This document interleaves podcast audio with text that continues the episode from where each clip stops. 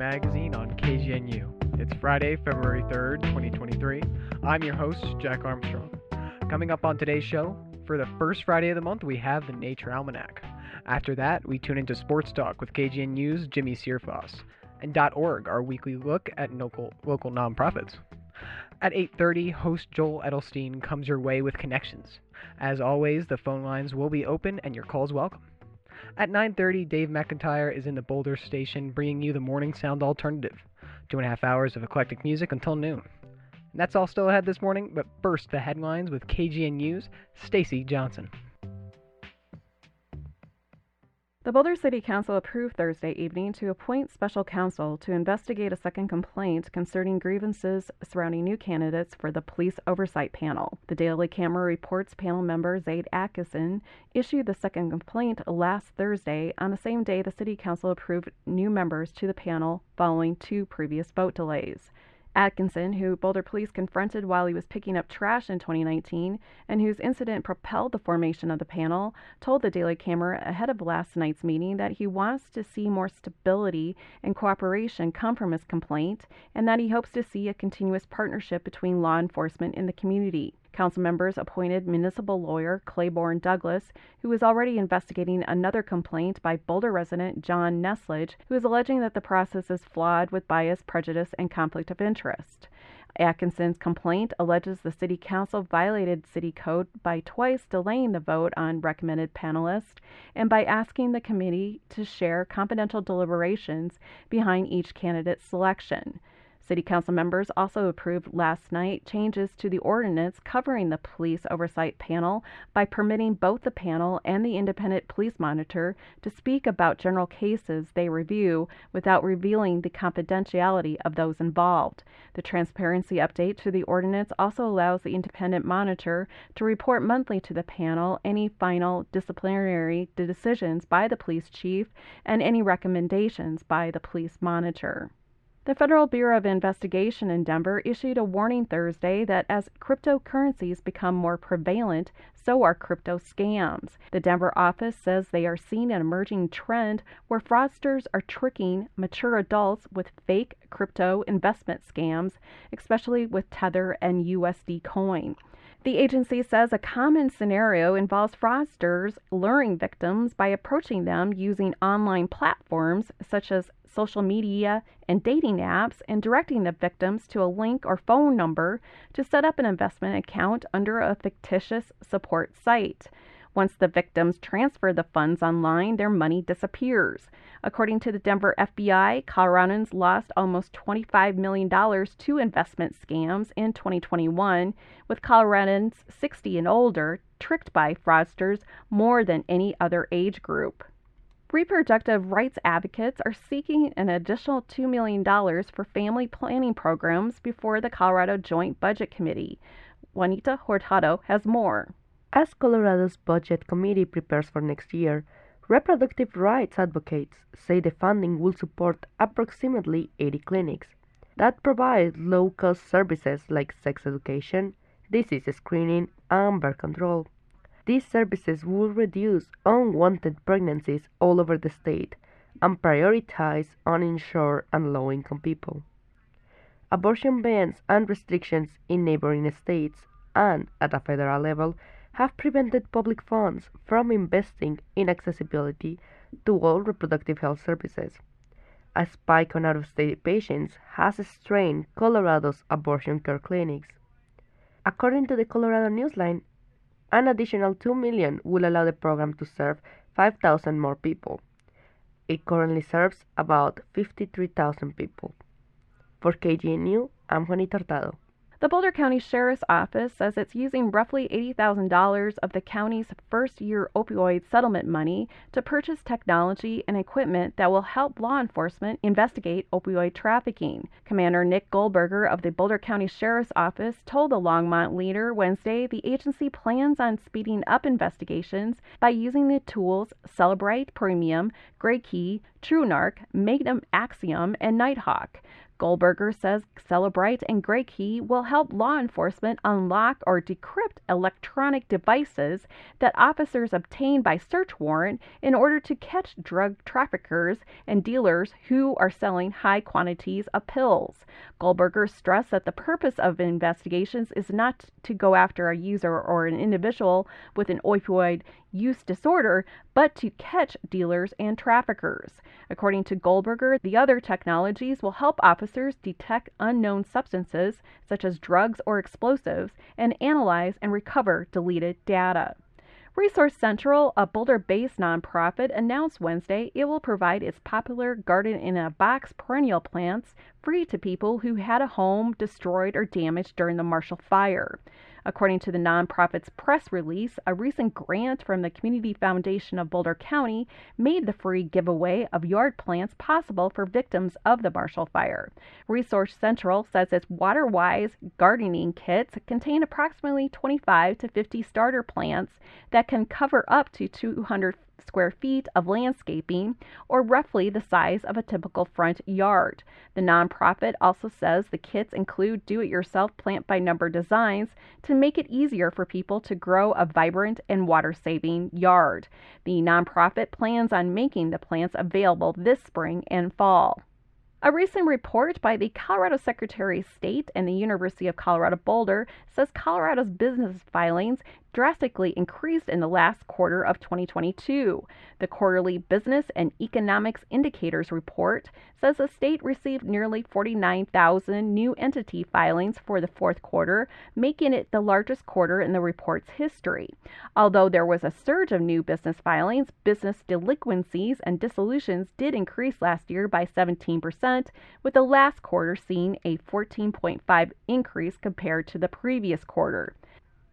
For today's weather, the National Weather Service says there will be increasing clouds with a high of 55 degrees for Denver, 54 for Boulder, and 47 degrees for Fort Collins. Winds will be less than 11 miles per hour. Tonight, skies will be mostly cloudy with a low of 27 for Denver, 32 degrees for Boulder, and 24 degrees for Fort Collins. For KGNU, I'm Stacy Johnson.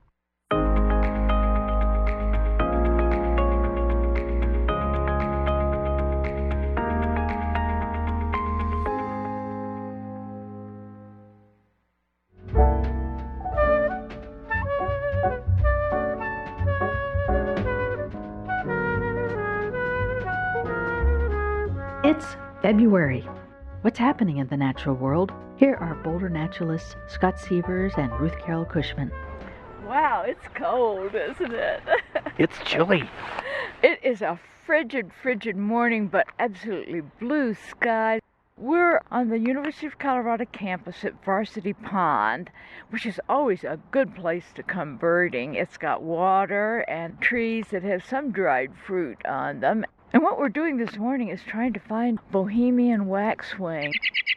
Oh, uh, was that a robin that just Robin, flew over? Yeah, that's something to keep an eye on is these groups of robins, because robins and waxwings share the same food sources. Things like service berries, any kinds of berries. The waxwings, they're characterized by crests. They have a little black mask. All the fruit they're eating helps them produce these bright red wax colors on the tips of their flight wings. The other really fun thing is this bright yellow tail tip that looks like somebody dipped their tail in bright oh it's the color of the street center line it's that bright yellow The Bohemian are slightly larger than the cedar waxwings, which are the ones we see fairly often. They're not nearly as common. In fact, the last time there's been a big incursion like we're getting right now was in 2008. And it's just been amazing this past month. Someone counted 700 and some. yeah bohemian waxwings mostly spend their lifetime in the yukon and up into alaska but every once in a while their food source in those places crashes and they have to wander widely in search of food almost all small birds, you have to consume your body weight in food during the day in order to have enough calories to survive the cold nights. Oh, wow. Oh, uh, Scott is just pointing. The bush tit flock. They're up in this spruce tree. They're a tiny little bird, but they're real cute little gray fluff balls. We used to never see them around Boulder, so they're one of the birds that have been um, increasing in numbers in Boulder in the last uh, 10 years or so. What I love about them is they all move at once. There they go. Well, shall we wander down the creek to see if we can find the Bohemians? There's a little trail that goes down below the football field Sure. that has a lot of little fruit trees on it. Yeah, yeah, that'd be good.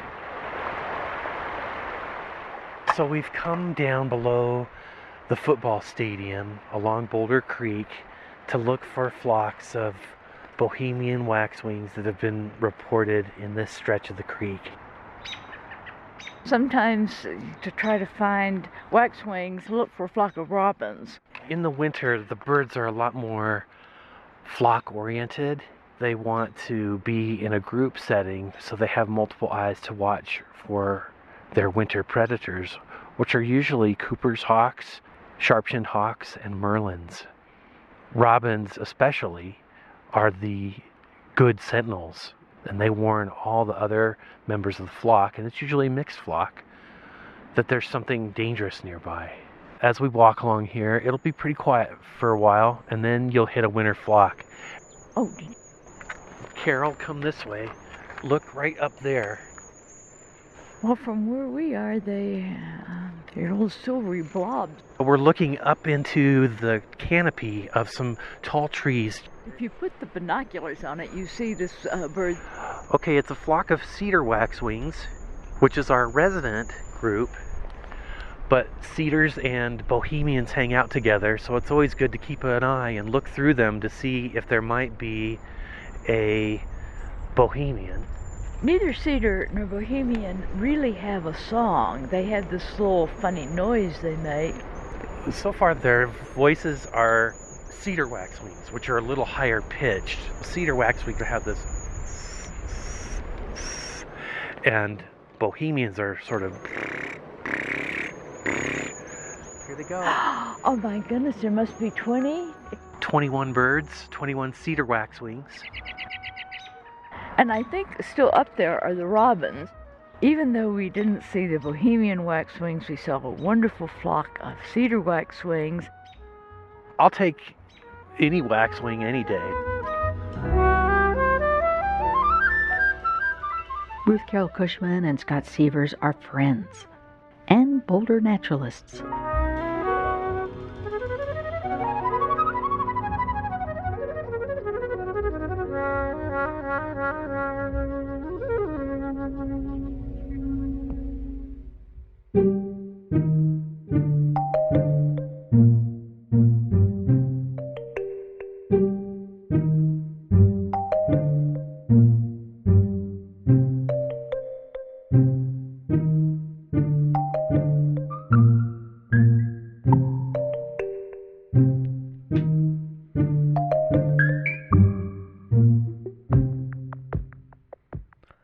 You're listening to the Morning Magazine on KGNU. I'm your host, Jack Armstrong. Up next, it's Sports Talk. People always ask me, Jimmy, if you couldn't talk sports, what would you do? I'd use sign language. Hello and welcome back to the very best sports show here on KGNU Sports Talk with Jimmy. I am your host, Jimmy Searfoss, and I'm here to talk to you about some of the best sporting news and stories from across the Front Range. Recently, it was National Girls and Women's in Sports Day, it's a day where we celebrate women across athletics in every single kind of way. Athletes, coaches, media, they're all represented in this celebration. So I felt it was necessary to recognize a strong and great woman in sports today on this episode of Sports Talk, and that is Colorado's 2022 Sportswomen's High School Coach of the Year, Shannon Lane here of Colorado. You see, Shannon Lane coaches basketball down at Pueblo South High School. Men's basketball. In fact, she's the first woman to ever do that in the state of Colorado. No other woman has coached men's basketball in high school in the state of Colorado, and she's pretty dang good at it too. She's always known for being super energetic on the side of the court, pacing up and down, directing, and trying to beat out the other coach. and 2022 was just her second year coaching as the men's head coach at the 4A Pueblo South level, and she had led the team to an undefeated season. And on top of that, the team went to the state championship game. And that's not even a new thing. See, beforehand, she was coaching the women's team, and they went to the state championship game. In fact, in the last five years, she's gone to the state championship four times, and that's including the men's, who had gone to the state finals the year beforehand, too. She started playing basketball long before she had been coaching. She was a standout in high school and at the college level. Her coaching career actually began on the women's side of things in 2008, and she began her time as the Pueblo South head coach for the men's team back in 2020. And she has so far amassed a winning percentage of 83.4% and hasn't had a losing season or season where the team has missed the playoffs. And of course, in proper coach fashion, when it was announced that she was winning this Colorado Sportswoman High School Coach of the Year award, she instantly thanked those around her the players, the coaching staff. And the award is pretty serious. Some notable people have won this thing in the past, like WNBA Coach of the Year Becky Hammon, MVP of the National Women's Soccer League Sophia Smith, and Colorado State volleyball coach Tom Hilbert, who recently retired with over 800 career victories. Now, Lane doesn't plan on slowing down when it comes to coaching anytime soon. She's just getting started. Her love for the game of basketball and the kids she's coaching is driving her in her coaching career. Oh, and don't forget, because she is in high school, that also means she teaches a class. And she also helps people with their class. She can really do it all. Well, that is just about all the time I got for you today here on KGNU. Happy belated Women and Girls in Sports Day and happy Friday. Thank you for tuning in, and make sure you tune in next week for another segment of Sports Talk with Jimmy. I've been your host, Jimmy Searfoss, here on KGNU. Time now for .org, spotlighting the work of local nonprofits and co-ops. This is Stacy Johnson with KGNU.org. Joining me today is Elise Carver, Executive Director of Hope Lives. Elise, can you explain to listeners what Hope Lives is about? Sure, I'd be happy to. Thank you for the opportunity. What we do is our whole mission is just to try to make our northern Colorado neighbors in breast cancer treatment just to try to improve their quality of life when they're going through treatment and to try to mitigate some of the terrible side effects from treatment. And so we work with various providers in the northern Colorado region. We serve both Larimer and Weld counties. And we offer a various portfolio of different services for our clients. Everything from acupuncture, it's probably our most popular service because it can potentially help a lot of different things like neuropathy and, and sleep and pain and anxiety and to massage and lymphedema massage and counseling and nutrition and wigs and house cleaning and mastectomy supplies and just a whole slew of things. And so we give our clients vouchers when they come onto our program, and then we don't dictate how they use them. We just say, here's a list of other the vetted out providers, and you choose what you think might make you feel better when you're going through this journey. And so, really, where our money goes to with our program is to pay the providers who take the the coupons so that the clients don't have to pay for anything and and we really hope it just tries to you know make this process a, a little bit easier for them and their families in a typical year how many breast cancer patients does hope lives help out yeah um, well it's funny because i came on right when the pandemic happened so i don't know what typical or normal means but i will say we were just looking at our numbers from last year and i believe we were about 125 ish women that we helped last year. I say women, uh, we certainly would welcome men, and, and men do get breast cancer as well. But currently, all of our clients are women. If listeners want to contribute their time or money to Hope Lives, how should they reach out? Well, there's many different ways. You, you can go to our website, which is hopelives.org. There is a donate button. You can always reach out to me. As as you mentioned, I'm the executive director, and so you can reach at me at Elise, that's E L I S E, at hopelives.org. One of the things as nonprofits, we say that we welcome your time, talent, or treasure. We're a very small nonprofit, and so we can always use the help in many different regards, and whether it be a donation or, or maybe possibly being a provider or you just want to get more information about us because you have a friend or family that might be going through this, I'm always happy to talk to anybody further. Are there any events coming up that Hope Lives is hosting? Yeah, we're going to do an online Valentine's auction. We did that a couple of years ago. We're going to run it from Monday, January 30th to Monday, February 6th. And it's just a fun uh, way to be able to support us when it's typically a slow time of year for us. The website will be Hearts for Hope, and it's uh, the number four. So it's heartsforhope.givesmart.com will be the link to that, but you can also call me or reach out. There is also a spot on our website to get more information. Before we end, is there anything you would like to touch upon that hasn't already been covered? I just would like to say that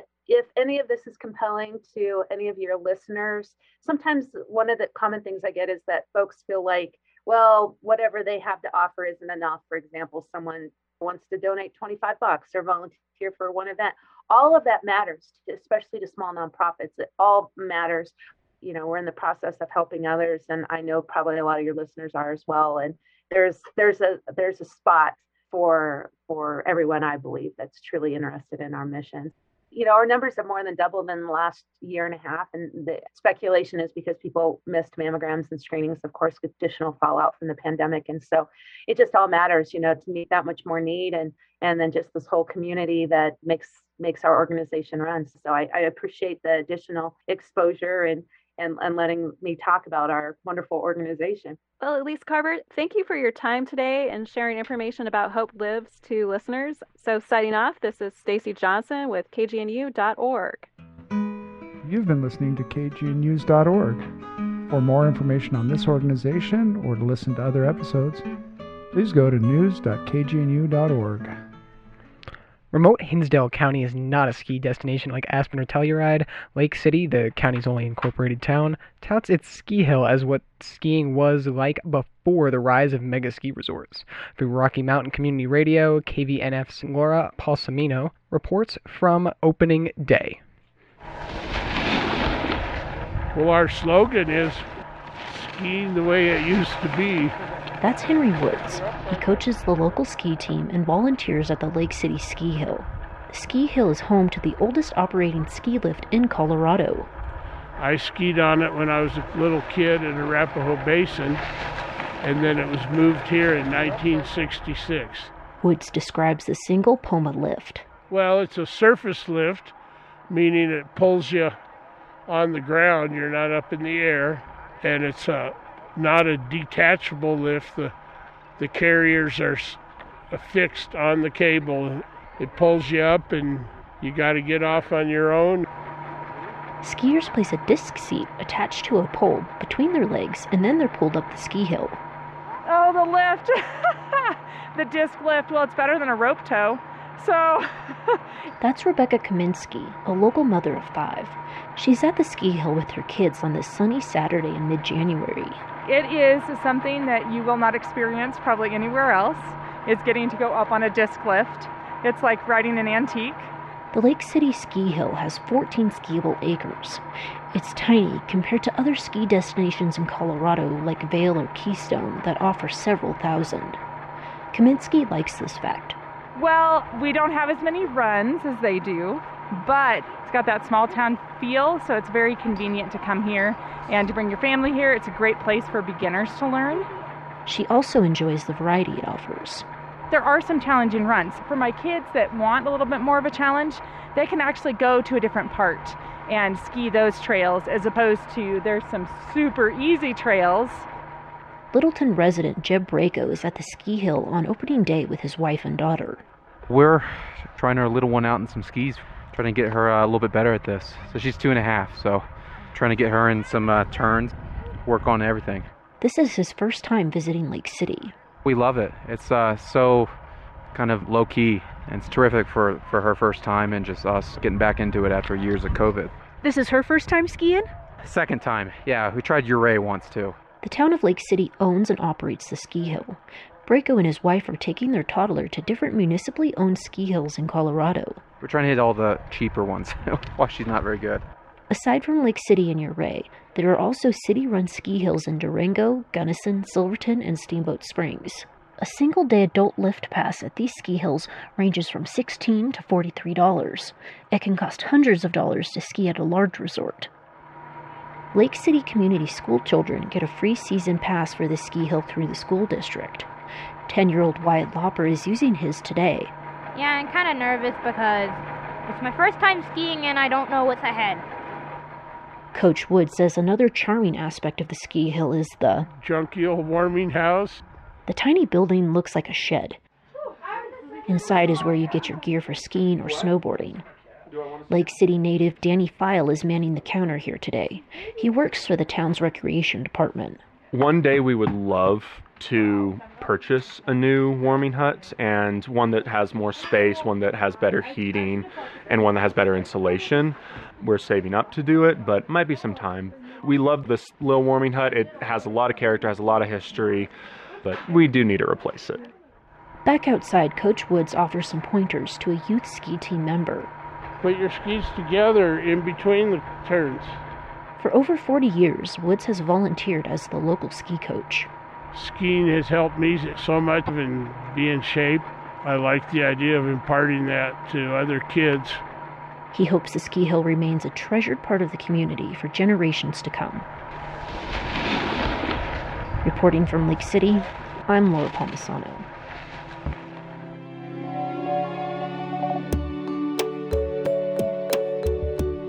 That's all the time we have for today's morning magazine. I've been your host, Jack Armstrong. Thank you to Stacy Johnson, Shelly Schlender, Juanita Hurtado, Jimmy Searfoss, and Alexis Kenyon for their help with today's program.